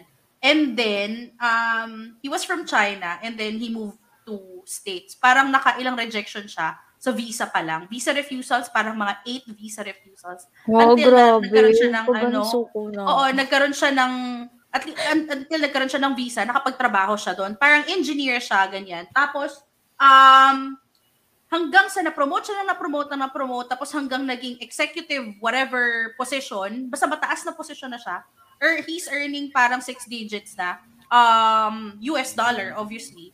Um, and then, he wasn't happy. He resigned. Even if he's earning um, six digits he wasn't happy, he resigned, and he built his company. So parang feeling ko, it's about, um, um, alam mo yung, paano ko ba may, paano ko ba maano yun? Kasi siguro sa case niya, no, meron na siyang pera. alam mo yun, Hmm. he can, he can start on his own. He can put up his own business already. Pero tayo kasi, alam mo yung gapang. Yeah. Pero sa kanya, Yun nga. Pero alam mo naman nating pinaghirapan na niya yon, 'di ba? Parang ilang Oo. years siyang ilang years niyang binuno yun para ma-earn yung position na yon hanggang para makapagtayo siya ng isang company. Pero I think it's about balance din eh. Balance on what you're doing and money. Kasi yung sinasabi nga nila na parang sabi ni Dennis, ulo lang magsasabi na money is not ev- everything. Pero hindi, kasi totoo rin naman, hindi naman tayo, hindi naman, hindi natin na mababayaran yung mga bills ng, ng puro passion or career lang, di ba? So, balance. For me, balance dapat. Balance talaga. Mm-mm. Siguro pag very, ano ka, nung mga bata-bata ka, yun, very ideal yung tingin mo sa buhay. Oo, Yeah. kasi syempre pag bata ka, ano eh, yun yung, yun yung time mo na nag explore ka eh.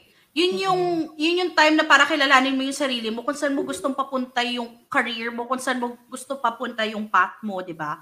So, pero when you reach this age, parang dapat, sana naman, di ba, ano, alam mo na kung saan direction ka papunta. Di ba? Parang nakaka, ano na yun, parang alarming na kung nasa 30s ka na, nagwa-wonder ka pa rin. parang, Hindi ka pa rin Parang Oo, naliligaw ka pa rin. Wala ka pa rin Mm-mm. path na sinusundan. Correct. Well, for Oo. me naman, if kung money is everything, kasi yung happiness na nakukuha natin out of money is yung after parang yung satisfaction na nagagawa ng money eh. Like for example, surgery, cosmetic surgeries, 'di ba? Yung satisfactory na magusto mong ma-achieve yung gantong look. correct. Gusto correct. mong ma-achieve yung gantong skin. So, money pays for it. So, that's why napapasaya ka ng money. Pero kasi, those are very, um, hindi siya permanent na happiness eh. You should, a- akin lang ha, kung i Mhm. kung i compare natin yung money sa happiness kailangan kung nag invest ka ng money kung nag invest ka sa business dapat nag invest ka rin sa happiness. And ang dapat hahanapin mo kung saan ka ba talaga totoong masaya. Kung ako masaya ako na makikita ko na very well off yung parents ko I should invest in that 'di ba? Kung gusto mo na makita na may future welfare yung dog mo or yung pet mo na mahal na mahal mo, mag invest ka sa kanya, kuha mo siya ng pet insurance. Yung mga ganun. Parang mag invest ka sa happiness mo na maglalas na kahit tumanda ka, hindi mawawala yung satisfactory. Kasi, you know what? It's really hard to please people. It's really hard to please yourself. Lalo na kapag perfectionist ka.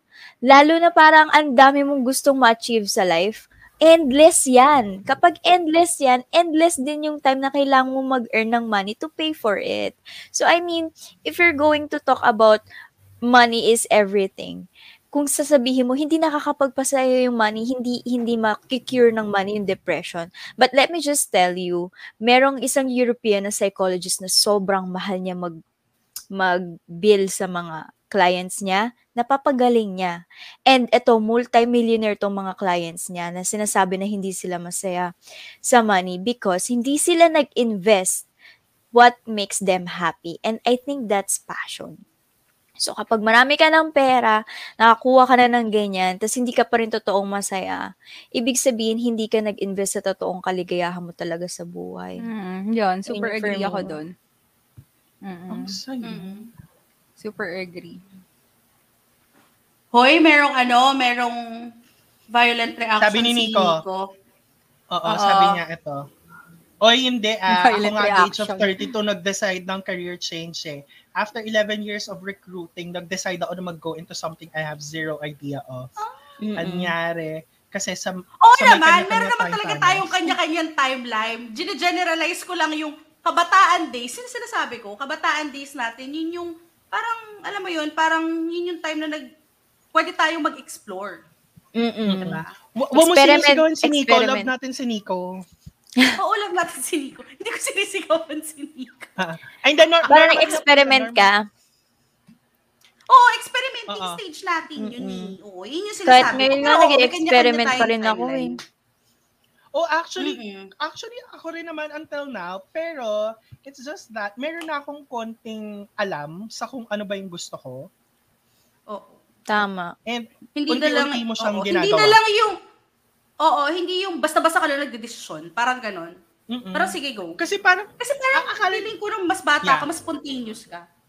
oo. Ewan ko. Dati nga, di ba, nung mga bata Mm-mm. tayo, parang pag sinapag nung mga ma- nasa high school tayo, di ba, super, super adult na yung tingin natin sa mga 20-year-old. Diba, na parang- 2021. A- alam na ni sa tingin mo alam na nila yung mga ginagawa nila may Life, sarili oo. work ganyan 'di ba alam na nila kung paano i-handle yung adulthood yung buhay-buhay 'di ba pagdating natin doon at lost ka so hindi mo alam kung ano mangyayari same thing nung 20 ka sa mga nakikita mo ng 30s na akala mo alam na nila lahat ng mga ginagawa Settled Nung na nandito- sila. Yun naman yung inisip natin yan. Parang settled na yung mga nasa 30s. Oo, parang okay diba? na sila. nung, nung nandito ka ngayon, nung nasa 30s ka na, parang, ha?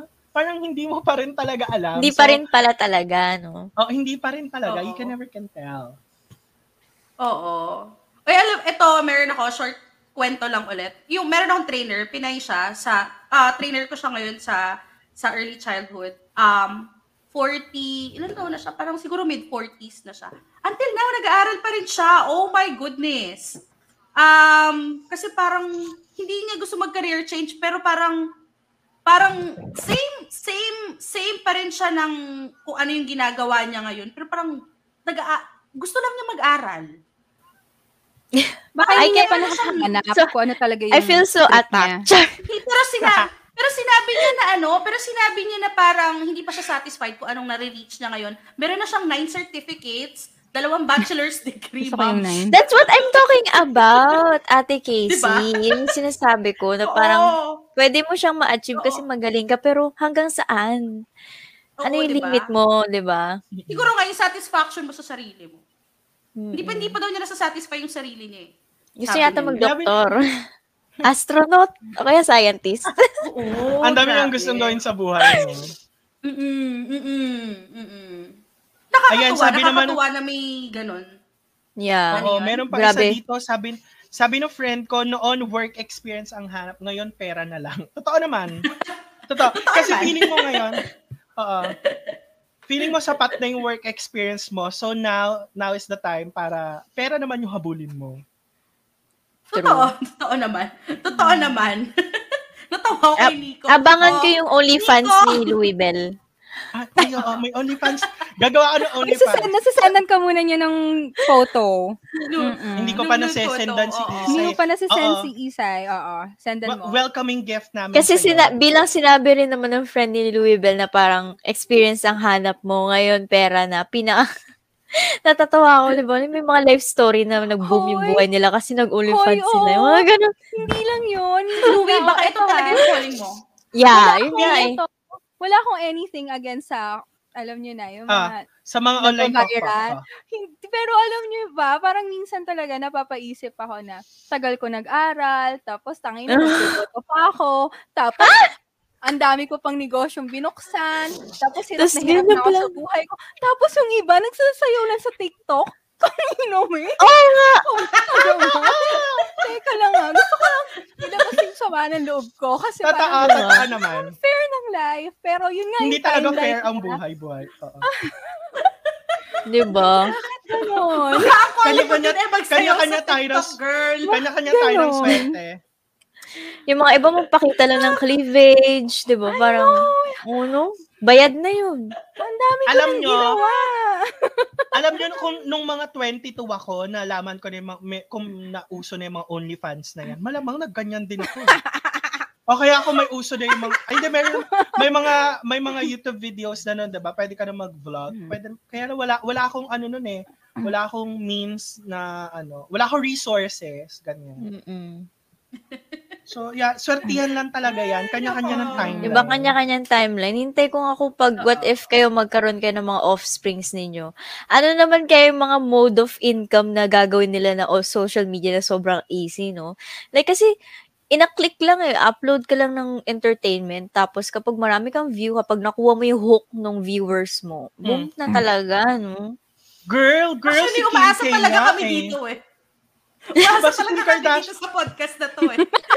Di, totoo yan, totoo din yan. Pero hanggang ngayon, seventh episode na namin, wala pa rin nangyayari sa amin. Girls!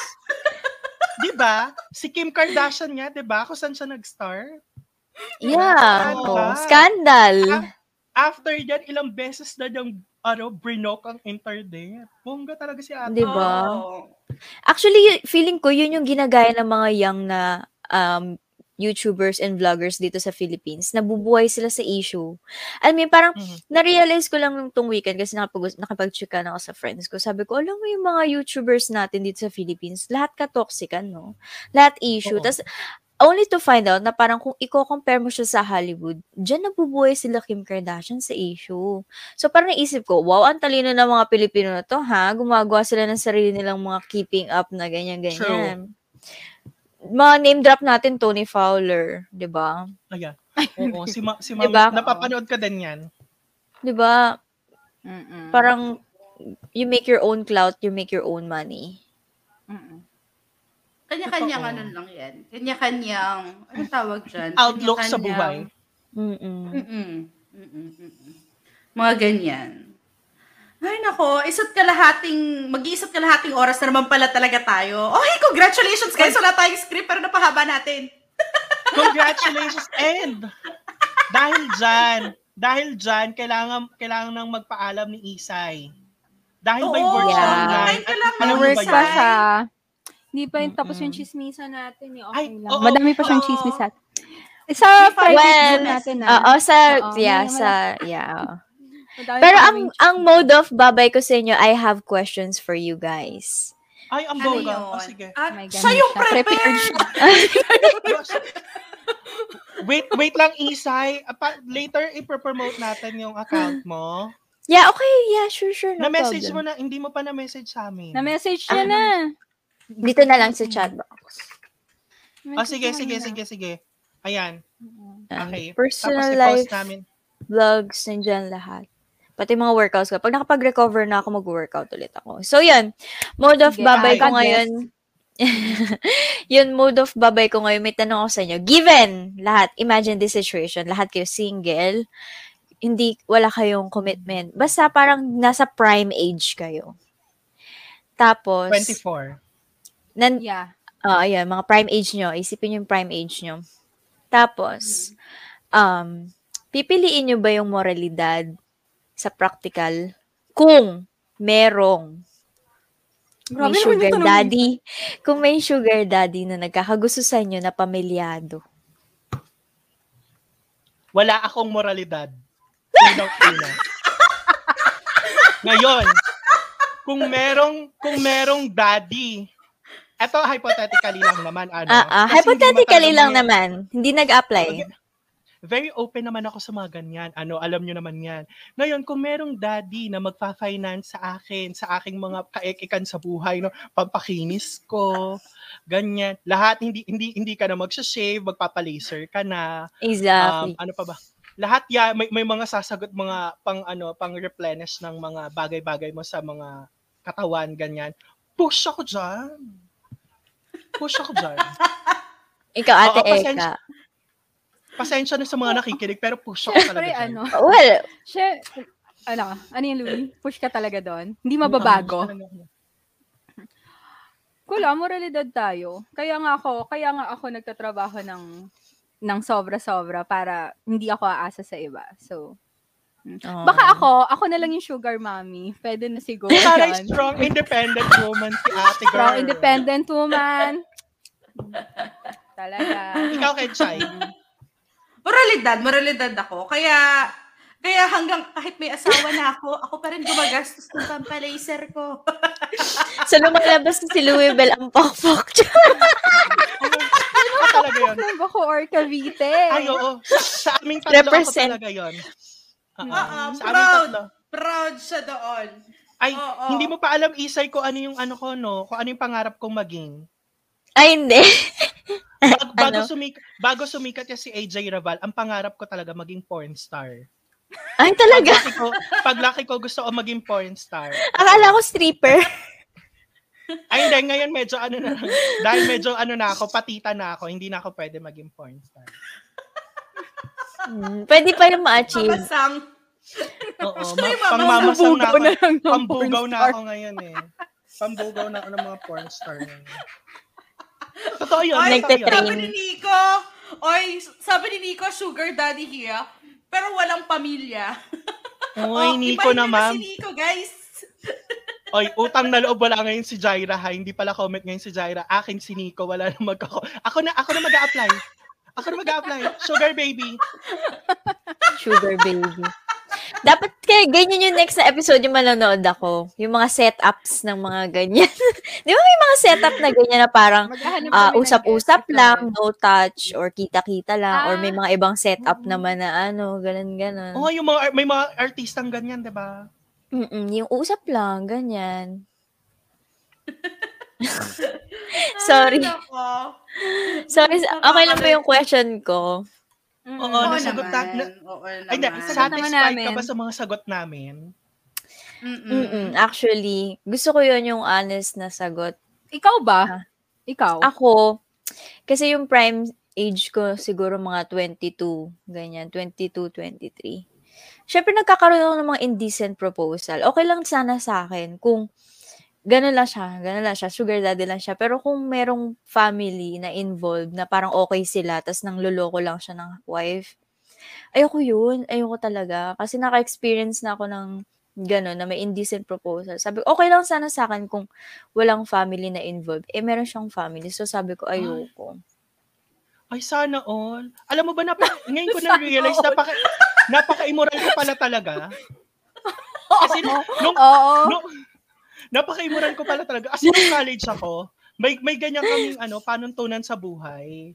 Kasi, pag, pag mas mahal daw ang kabit, kasi hindi maghahanap yung tunay kung satisfied Kung masaya doon sa ano. Oo. Oh my God, wait lang, ba't nasa kabit-kabit na tayo? Hindi, I mean, I mean, Out na ako. kasi parang, Out, bye! parang, Baka may masabi pang iba. parang sinabi mo doon sa daddy, di ba? Tapos may pamilya. So, na-realize ko, napaka-immoral ko kasi ako willing ako maging, willing ako maging kami. Kasi, o, di ba? Basta sugar daddy, ano, Louie. Mm-mm, basta sugar. Or siguro dahil ano, hindi ko pa nararanasan. Gusto ko lang siyang maranasan. After nun, kapag pumasok na yung morality sa... May konsensya! May konsensya ka maririnig. Oo. Seryoso, feeling ko, promise. feeling, feeling ko pag, nari, pag nandun na ako sa situation na yon pipiliin ko din namang umalis. Pero gusto ko lang matry. Kasi ngayon wala Kukunin mo na muna yung gusto mo, no? Oo. Ipon ka muna. After nun, doon na lang ako, mag, doon na lang ako magde-decide kung gusto ko pang magstay as sugar baby or maging strong, independent woman din ako tulad ni Eka. pero, pero for now, sugar baby all the way. Pero as of your age, ano ka na ngayon? Sugar mommy or sugar baby? Ano mas pipiliin mo? Sugar tita. Tita. Sugar tita. ang, ang bastos mo, Isay, doon sa sugar mommy. Lahat sinasagot mo eh. Ang sarap mo tanongin eh. 32 pa lang ako. Sugar tita. Sugar tita. Ay, nako. Nakakatawa tong episode na So, ayun, so, ayun na nga. Um, ano tawag dito? Isay, kailangan na nating ano, mag-goodbye sa iyo. May pasok ka Yes. na? Kasi 9 o'clock na may pasok ka pa. Oo. May Yeah. one minute pa to go. So, isang, ano, eh, kailangan natin i-promote yung Instagram mo, yung business mo. Ay, nako. Um, yung Instagram account ko, isa isa bliss. So, dyan ko um, pinipost yung mga personal life um, eche-che-che-che ko. Tapos, dyan ko rin pinopost yung personal vlogs ko, mga workout, ganyan. Tapos, Pag may mga bookings ka, dyan mo din i-ano. mm pag magbubook kayo, uh, yeah, pag magbubook kayo ng hair and makeup, pag mag inquire kayo, feel free to DM me sa Isa Isa Bliss. And, yung isa ko pang bis- business na i- re-relaunch ko, um, yung Chandra Lux. Bali, magre-rebrand ako. Iibahin ko Ay, yung sagot brand ko yan! niya. Sagot yung branding niyan, di ba? Ayoko Yung niya na ako. eh. Baka ano may magalit. Hindi. Hindi, Okay lang yan. pumayag Okay na. yan. Sagot yung ka branding naman niya na. eh. Saan ka naman yung nagsabi? So, ayun. Kailangan ko rin Saka ng voluptuous model. Yan. Gusto ko mag-rebrand kasi um, Ate Casey and Kuya Louie, nag, ano ko dati ng mga silk lingerie. So, kasi nga malandi ako. Yun yung mga gusto kong business. Bumili ako sa kanya, bumili na ako sa'yo, pero yung pantulog lang na normal, guys, ah. Ah, ah, yung mga pang-donyang pantulog yung binili sa akin ni ate eh. Kung, Gusto kung ko nandito yan. si Ketchay, bibili niya yan. Gusto niya yung mga yan. Oo, oo. Ayun. I- gusto ko siya i-relaunch kasi natigil talaga ako for how many months.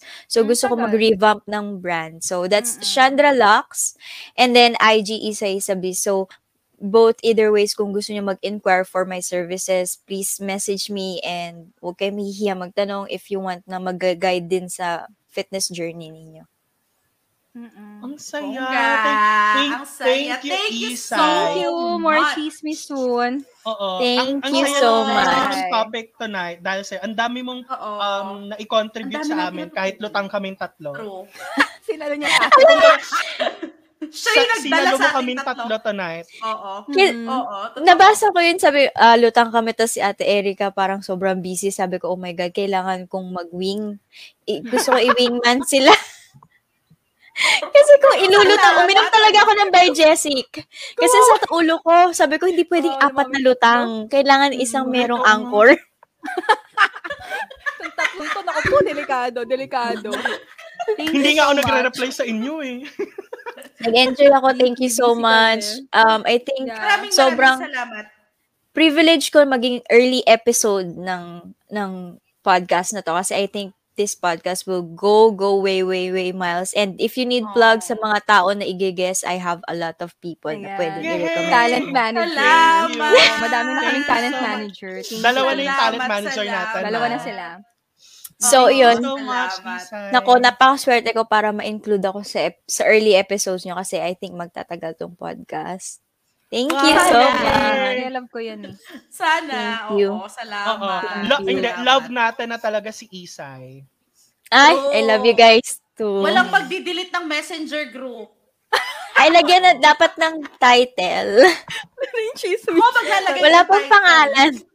Wala alam ko na ilalagay Oo, mo. maglalagay ng pangalan. Parang alam ko na. Hindi. Gusto mo sabihin ko dito? Hindi na. Wag, wag. Okay. Ila- ilalagay mo sa ano, sa sa difficult position si Isay pag Baka hindi makauwi yan doon. Oh my God. malapit na mag-weekend. Malapit na mag-weekend. Oo nga pala. Oo nga, no, Wednesday na bukas. Oo. Well, sobrang Oo. thank you Maraming sa inyo, maraming guys. Salamat talaga. Ano, gumana yung mga Girl. neurons, neurons ko sa utak ko for some time. Very good. Kasi thank kami you so ngayon. much. Bye. Bye-bye. Salamat. Enjoy the Bye. night. Bye, Bye-bye. Isay. Thank you so, much. Bye-bye. Thank you. Ay, nako. Ayan, conclusion na Yun. tayo, guys. Di talaga kakayanin na isang oras, no? Trinay natin eh. Ang Oo, hirap. trinay Ang natin. Hirap. Oras Pero lang. parang feeling ko ito na yung standard Oo. natin. Mm-mm. One, thir- one hour, 30 minutes. Okay, Yeah, push. yeah. Oo. Ah, pag may mga Ano, special conclusion? guest, to, ah, sige, ah, sorry, ah, push, conclusion. Sorry, sorry. May sinasabi Sabi na tayo. Naglalag ako, Hindi. ma'am. Sorry. Hindi, oo. Hindi, correct. Oo, Ano yung conclusion. sinasabi mo? O game na. Ah. Anong mga na ano nyo na-realize? Ikaw, Louie, Advice? ano na-realize mo? Um, naglag. Kunwa, kunwari nag, naghang yung computer pero nag-iisip lang talaga. Ano na ako maisip? Ah, ah, hindi, joke lang. Um, sa akin, um, know your priorities. Una yon Yes. Tapos, um, research, do a research, lalo na kung dun sa career mo, kung ipapursue mo ba siya. Kung, um, kung, kung, yeah, kung i-consider mo siya as long term, kailangan mong i-research yung job market niya. Kung, um, kaya ba niya talagang i-sustain yung, yung, um, Living. yung oo, oo, oo, yung needs mo ganyan. And also kailangan mo din kailangan mo din ng support sa family. So mag ano ka din mag um, ask around sa family members mo kung ano ba yung mas makakabuti for you. Because you know, alam na mas Advice. na, nanggaling na sila sa ganun eh. Nanggaling na yung family mo doon. So mas alam na nila yung tama at mas makakabuti for you. Mm-mm. So Mm-mm. there. Ikaw, Eka. Naisip ka? Nag-iisip pa ako. Hindi Oh, sige, ako na siguro. lang. Ah, sige, ikaw muna. Ikaw sige muna. ka. Ah, sige. Ah, sinulat ko sa sinulat ko kanina to sa train. Ano ba ba? Oh, ano, hindi.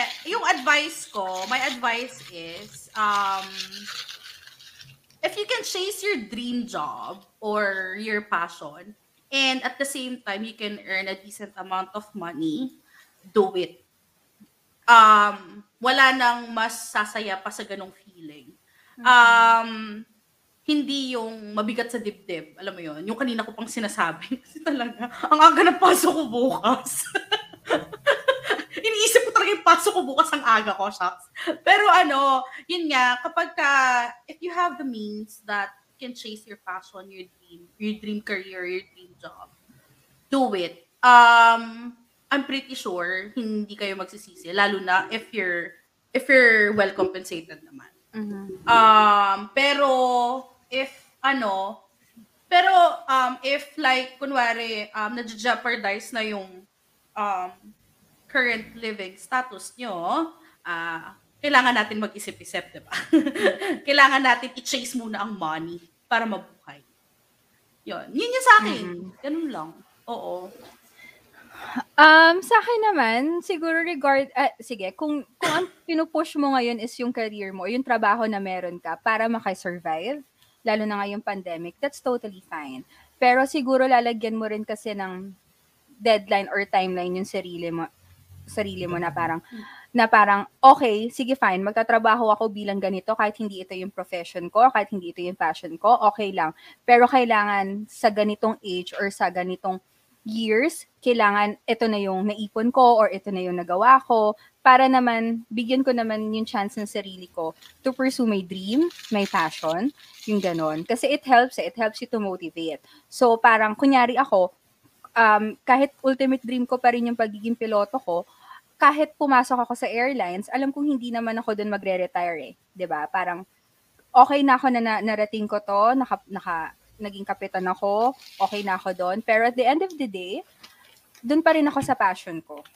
So yun yun lang. And kung ipupush nyo naman yung passion nyo, wag naman yung parang, oh sige, afford ko na, afford ko nang i-push tong gusto ko, may, may extra money na ako, ganun. Wag naman sanang huminto sa ganun lang. Kasi kung kung hindi mo naman sasa, alam mo yun, at kung hindi mo naman kasi sasabayan siya ng hard work, wala rin pupuntahan. And if, and if, ano ba yun? Tapos na tayo, girl, nagtatanggal na siya ng makeup, hindi ka na maantay. so anyway, tatapusin ko na ulit talaga, Louie. So anyway, yun lang. Yun, yun, yun lang naman. Mm-mm. Hindi maganda yung sinasabi mo talaga, Eka. Nakikinig naman ako. It's just that, um, gusto ko lang ma... Tingnan mo, ang, ang, nagbago agad yung mukha ko. Pag, pag, Kanina brush. Kanina. Sa simula brush. Ngayon wipes na. Lala, nagbumukha na ang lalaki. Mukha na ang lalaki. Oh my God. So, ayun na nga, guys. Pero Ay, gusto ko ah, yung sinabi sige. mo, Eka, ha? Oo. oo, Nakita mo yung iPods ko. Ito na lumalabas. na. Na-distract ako doon. Nakikita ko na siya nagpupunas eh. Oh, oh my God. Hindi ka na niya maantay, girl.